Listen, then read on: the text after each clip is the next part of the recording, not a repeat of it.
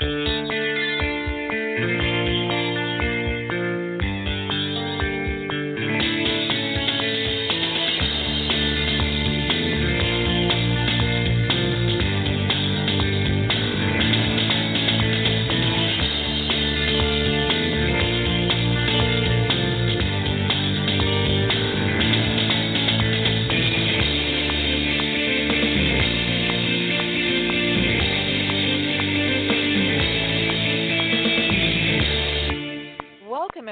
to Authors on the Air. I'm your host, Pam Stack. We're proud to be part of the Authors on the Air Global Radio Network. My guest today is um, an attorney in private practice who specializes in privacy and security. Interesting because of our times with large tech corporations digging into our personal information and probably knowing more about our family lines than most of us do. Um, Reece Hirsch is is very well known in the thriller community because he writes cyber security thrillers. Um, he is, as I said before, he's a practicing attorney. His book, The Black Nowhere, was just released with a new character called Lisa Tanchik, who is with the FBI Cybersecurity Crimes Division. It's my pleasure to welcome to Authors on the Air Reece Hirsch. Reece, welcome. Thanks, Pam. It's great to be here. Thrilled to talk to you. Um, I, we were talking in the green room, and I said that I love techno thrillers, and it seems like uh, this is an extension of techno thrillers, kind of gone really crazy awry with um, cybercrime, which is a huge problem nowadays, isn't it? Yeah, it definitely is. I deal with it every day in my legal practice, and uh, the uh, crimes that that Black Nowhere are based on uh, really are derived from a real incident involving the rise and fall of this dark web drug network called Silk Road. So this is the first book I've written that that does, you know, in a lot of ways mirror a real event. Tell us a little bit about the real event and how you turn that into this book. Because this is a new character for you, correct? Yes, it's the start of a new series. With, new series, right? Mm-hmm, with Lisa Tanchik, the special agent of the FBI, and the the idea behind this book started when I read some articles about uh, Ross Ulbricht, uh, you know, a young college student who founded the the dark web website Silk Road, and I was just blown away by by you know his path. It was sort of like a real life Walter White from Breaking Bad, and wow. this this likable, you know, a smart kid ended up being this enormous criminal kingpin who was controlling a large portion portion of the U.S. drug market. And what really struck me about it, because I advise a lot of technology companies and startups about privacy was that his path was a lot like any successful startup. It just happened to be a criminal enterprise, but he uh, he sort of shot to uh, you know to success, connected with an enormous audience online, made a lot of money, and and delivered something that uh, a lot of people wanted. It just happened to be something that was illegal. that, that did did he start off knowing that, that he was he was starting something illegal? I mean, was his intention to figure out how to market drugs through the internet? I think uh, you know I don't want to put myself in his head too much, but uh, I think he always understood that it was illegal. But he was a libertarian and believed that the government should stay out of people's affairs and and that uh, he should have the ability to you know buy and or people should have the ability to buy and sell things online without any government interference whatsoever. So it was, you know, a total free market concept. But the problem is it uh, it, it did a lot of harm too. Yes, obviously.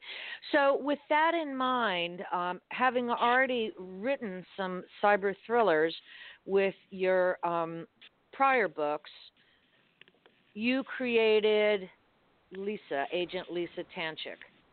Would you tell us a little bit about this character? Because I found her to be fascinating. So she has flaws that she's aware of. Um, she's brilliant, but she still is an FBI agent who kind of doesn't fit in with the rest of the guys, does she? Um, that's right. Know, when I wrote the the character of Lisa Tanchik, I was sort of speculating at first that that because the FBI is trying to adapt and and um, pursue cybercrime, they needed a, a new kind of agent. And uh, I know that those people are out there and working with the FBI, but I imagine that there would probably be some tension between these new, um, you know, geek agents and the sort of traditional square-jawed, gun-toting FBI special agents. And so I built that into the dynamic of her character, and she faces some resistance within the Bureau. And later, when I uh, started talking to some former FBI agents, I learned that that is a real thing, that there is that, that tension within the FBI, because the people who are the best at tracking down cyber criminals tend to be not your traditional field agents. And so Lisa bumps up against that and, and advancing her career, but she finds her big opportunity pursuing this cyber criminal Nate Fallon. She gets a chance to show what she could do. So Nate is loosely based on the real life character from Silk Road, but he doesn't seem to me to have just evil intent. It, it just it it feels like underneath there there's some good in this guy. Am I reading him wrong?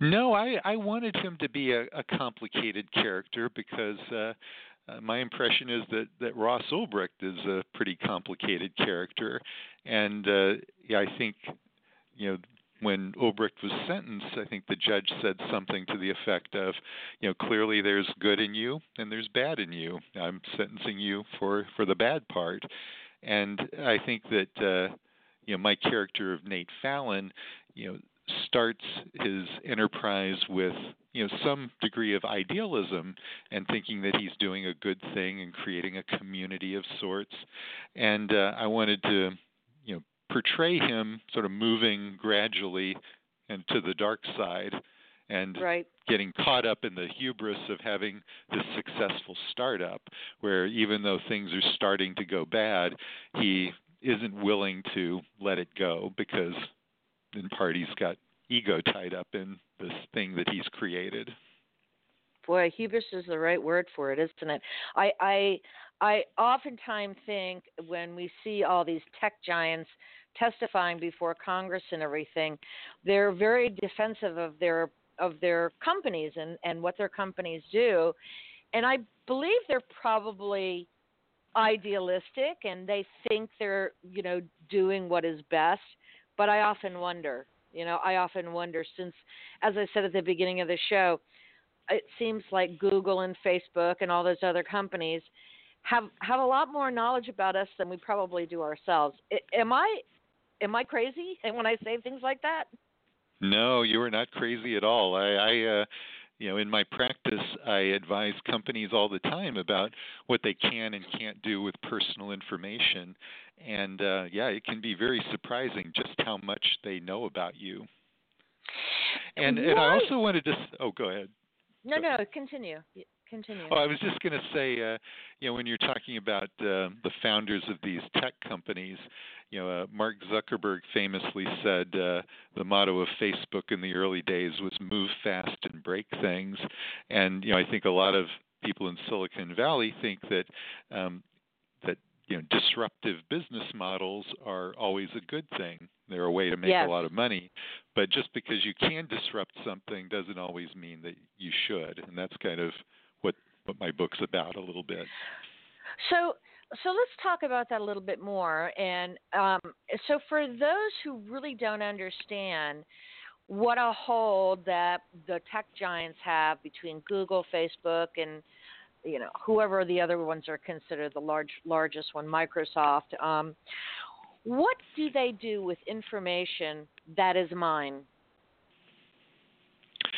Well, you know, all sorts of things, but a lot of it is you know delivering targeted advertising. You know, Uh-huh. no coincidence when you go and buy something online, and and then the next minute. Uh, you know you're getting ads for similar products on every social media platform that you Right. use so Right. um so uh, you know often it's about you know selling your data to sell you things but uh you know it it could also involve all sorts of activities and Right. in the privacy law world there's a new California law that's going to become effective on January 1 that's going to really change things in a big way so look out for that it's called the California Consumer Privacy Act and it'll give you a lot more rights to control what those companies are doing with your data. Now, hasn't the UK done something like that as well? They've limited um, what companies can collect from their customers. Yes, there's a, a, law called GDPR uh, that applies to the European Union, and this new California law is sort of like bringing GDPR to the U.S. Boy, wouldn't that be nice? But I wonder, you know, is the toothpaste out of the tube, and, and you know, what can you do about it then? Right, and, and and that's true on the dark web too, because uh, when hackers steal your personal information, it often goes into big illegal databases where other cyber criminals can purchase it and exploit it and commit fraud with it. So it's definitely uh, you know you know out of the the tube there too. Yes, yes. Um, I I actually had a a breach of my personal security at a bank. So, um, and there was someone inside the bank that was doing something wrong. So it's everywhere. You, you know, I- guess they say everybody has a price. Just, I guess it depends on, you know, what your price is. So you, you can't always be talking to companies saying, oh, you know, my employees are, are pristine. They're, they're, they're, they're totally honest and all. Well, you know, that only goes so far, I think, when you have a commodity like that, like personal information. Isn't that true? Yeah, that's that's definitely true, and uh, you know I, I sometimes say that if my books have a theme, it's objects are closer than they appear. You know, like a stencil on rearview mirrors, because the internet brings you know all brings people together in lots of good ways, but it also brings a lot of bad people right to your doorstep and your inbox, and and that that kind of fear is something that I play on a lot in my books. Um, I want to talk to you about some of your prior books because you have the Bruen uh, series also. And are you going to continue with that, or will you be um, uh, letting that one go and and continuing on only with this now new series? Um, right now, I'm concentrating on the Lisa Tanchik series, and the Mhm. next uh, book in that series is going to be uh, Dark Tomorrow, which is out on May 12th. And so that's my focus right now. Uh, I won't say I, I'll never return to Chris Bruen and, Chris Bruen. and Zoe and Zoe Right. Doucette, his his sidekick, but um, but not for the time being, anyway. Wow. Um, amazing to me that, that there's so much of that going on in the world and it, it just it's, you know, you've got so much stuff to choose from, don't you? when you when so many newspapers to pluck stories from. Reece, when you started your practice, um, was there as big a cybercrime issue as there is now? Um, it's definitely become a much, much bigger problem since I Mhm. started uh, practicing privacy law. Um, I, I started out in sort of the first internet boom when everyone was full of optimism and hope, and, and Sure. uh, you know things of I, I think the, the the criminality of the internet has really grown exponentially in recent years and and now Mhm. it's clear that you know no one is really safe if a sophisticated party really wants to target you and your information um, because often even um, states you know the, a lot of the cybercrime is state sponsored so you're dealing with you know incredibly sophisticated adversaries who have you know all the resources possible to attack your personal information and when you're you know facing off against something like that, it's pretty hard for anyone to to really defend themselves. I know that you started your career as a journalist, and um, is that why you were inspired to write full length novels? Well, I always wanted to write fiction ever since I was a little kid. I took creative writing classes in college and and uh, you know always told myself I was going to write a novel. Um, it just took me a little while to get to it. Uh, originally, journalism was a little bit of a fallback for me because I thought it was a way to earn a living writing when I wasn't sure I could pull off uh, writing a novel or at least making a oh living as a as a fiction but, writer. But journalists don't make any money. I mean, I I, went I, I learned that eventually. Yeah, I, I, I did figure that out. For, journalism, and there was um I think the features editor was was one of our our college taught one of the college classes and he said if you think you're going to make any money doing this you're crazy you just really have to love doing journalism. I mean, you have to really want to be an investigative or whatever specialty journalist you want to be. And, you know, that gave me pause. And so I immediately switched my major to physical therapy, which is very shrewd. For years, you know, it was. I didn't want to be poor. I mean, I liked journalism and I liked reading and I liked writing, but you know, um, I want to go back Smart to your move. first book. Thank you. I think I did okay. the adversary. This was inspired by real life, world changing hacking, virusing, viruses. I remember reading about this. Perhaps you could give us the real story and then tell us about the adversary, because I like this book a lot. Oh, thank you so much. Uh, yes, um, you know, it, it also is inspired by uh, real incidents, uh, particularly the Stuxnet computer virus, which was um, you know created by the U.S. intelligence services and the Israeli uh, intelligence agency to basically sabotage Iran's nuclear program. And it was a very sophisticated virus that was able to target these nuclear centrifuges and make them go haywire and blow up. And the world had never seen anything quite that sophisticated before. And so my book supposes that you know once that kind of virus is out there in the world, um, it can be used for evil purposes as well. And so the Sure. adversary is about taking that kind of supercomputer virus and turning it back against us. Now, um, is it true that in the real the real virus that you were just telling us about, did it falter at any time? Well, um, it did its job. It definitely um, set back Iran's nuclear program for a, a couple of years, probably. But uh, it did malfunction a little bit because it was supposed to destroy itself, but that part did not work properly, Right. which means that um, you know it's it's not like a, a bomb or a missile that you launch that uh, explodes on impact and is gone Right. that that it didn't self-destruct, so that code is out there in the world for uh, bad guys to exploit.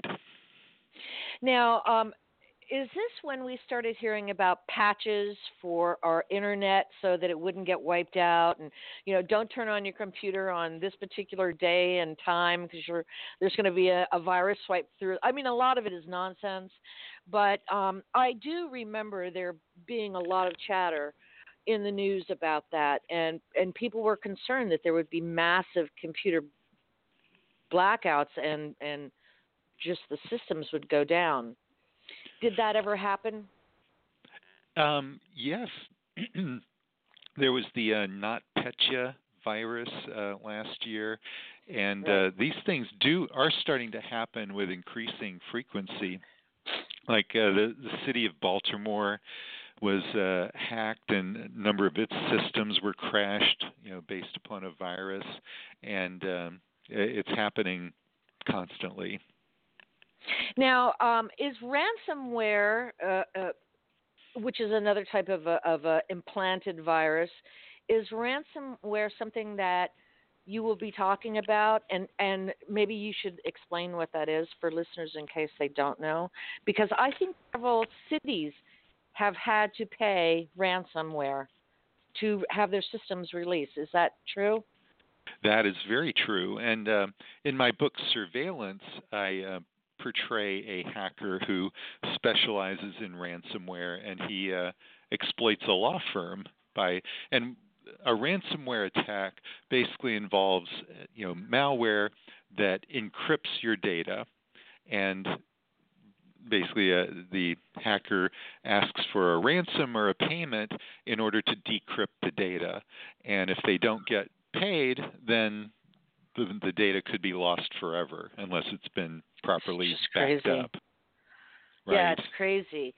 Um, I have read. I, I read a lot of those. Uh, well, you know, not for nothing that I'm on a digital system, but here, but I read a lot of geek stuff, and um, I, I read that that companies that design software are constantly sending out messages to their customers to use patches and to do updates to prevent ransomware and hacking and that most large corporations do not pay attention to that. Is that true?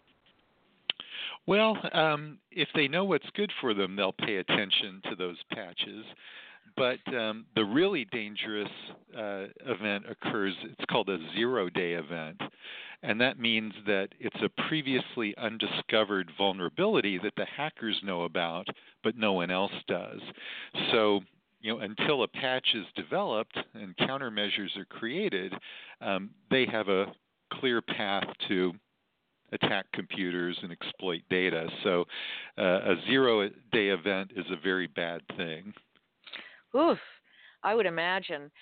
Um, I, I, so enjoy your writing style. Um, it's the the action moves very very fast, and um, the books are really solid, really well written. I I I thank you. I have I have to tell you that again, it's probably my favorite kind of thriller to read uh, because I'm so fascinated by the things I don't know. Shame on me, but it's true. Um, you have these books under your belt. You've got five books now out, with a sixth one coming in in May. Right. You, but you were just published for the first time in 2013. Is that right? Uh, no, actually, there's one before the adversary that ah. came out in 2010. It was ah. uh, the Insider, and uh, uh-huh. that one, yes, that one is a um, standalone legal thriller that uh, I wrote when I was coming up through the ranks as a as an attorney, and it's about a young attorney in San Francisco, and things go. He makes partner in his law firm, and then things go horribly, horribly wrong for him in a lot of different ways, including an encounter with the Russian mob. Oh, geez. Um, well, you were a finalist for the Thriller Awards Best First Novel for that one, weren't you? That's right. That's right. I was really uh, happy to get that. Congratulations. That's something. Considering all the all the books that come out and are nominated, that's really something. I know that the list is not long, so good for you. I, I think it's fabulous. Can you give us a little idea of what's going to happen in the next Lisa book, Dark Tomorrow? Well, um, it. I think it ratchets up uh, the action and the, the stakes from even the first book because mm-hmm. it um, it sort of takes off from the role that Russia played in uh, in hacking the 2016 election, and mm-hmm. it imagines a scenario where the United States, and particularly the East Coast, is under full-on cyber assault, and so it looks at a country that's been thrown into chaos, and Lisa has the job of trying to uh, identify a particular hacker who plays a key role in it. And so it, it's uh, it, it looks at the line between cybercrime and cyber warfare when another country is involved. So, is that the difference? When another country is involved, it is considered cyber warfare? Um, yes, I think uh, there, we're still figuring out what constitutes an act of warfare uh, in cyberspace, but um, you know, and, and I think that uh, there's certain a certain low level of conflict between countries in the cyber realm that occurs regularly, but mm-hmm. uh, but then there's you know another level to it too, you know that where things escalate and Dark Tomorrow looks at what that sort of full blown escalation would look like. Reece, how long has this cyber warfare been going on? I think a lot longer than most of us uh, realize who are not in well, a position like yours, you know, who too knows about these things. Yeah, it's it's you know been going on for a while, but it's not that old a phenomenon. Uh, one of the first uh, well publicized incidents was uh, between Russia and Ukraine. Uh, you know, where you know there was sabotage related to you know the Ukrainian elections and a number of different attacks that have been ongoing. And that's also a springboard for Dark Tomorrow. I have a uh, very cranky uh, Ukrainian security consultant who sort of becomes Lisa's uh, sidekick in, in in her adventures. when you when you said that, I had to chuckle. I'm thinking, aren't all Ukrainians kind of you know a little crabby? right. in my experience, anyway. they have a lot so to funny. be crabby about these days. So. Yeah, a little cranky there. So yeah, I would think so. Um, let me talk to you about some other things. Um, whose book are you currently reading? Um, well, I'll, I'll tell you what I just finished. Uh, was Recursion okay. by Blake Crouch, which yes. I thought was amazing. Yes. Yeah, Very I thought it was a real, real mind bender, and then also really, um, really uh, moving and, and thoughtful too. So an amazing a, book. And then I, he's he's quite a writer. I, I agree with you. I like his books a lot. I think he's awesome, and he was kind enough to blurb uh, Black Nowhere too. So I appreciate that. But I, I'm starting um, Jar of Hearts by Jennifer Hillier, and Jennifer Hillier, really of course. good. Yeah, it's an awesome um, book. She was our um, she was our uh, I think book of the year last year, thriller book of the year the network. We have a, a, an awards every December, and I think she won for book of the year. She's really good. Well, and I'm she's got a it, new one. very well out. deserved. It is. She's really awesome. Do you ever read across genre? Um, I do. I do. I, I read, uh, you know, sometimes literary fiction and and uh, nonfiction, all sorts of things. So, uh, but uh, and I don't get to read as much as you do. I'm afraid, though, because with a full-time legal job, I have to sort of pick my titles very carefully. Well, you know, I'm older and I'm retired, so that's why I get to read and and, and still have fun doing this. I will make a recommendation to you. Um, just before you were on, Allen Eskens was my guest, and his new book is fabulous. If you want to read something just uh, it's a really coming of age story with a little mystery in it, but his writing is quite stylish, and I like it very much. So, uh, picked up an Allen Eskens book. He's a great guy. I'm I'm going to have to do that because I was on a panel with Allen at Bouchercon just a couple of yep. weeks ago. So, yep. okay, I'm putting it on the list. Yeah, he's uh, he's terrific. Tell everyone where we can find you on the web, and if you use social media. I do. Uh, my website is reecehirsch.com, and I'm on Facebook and Twitter and Instagram.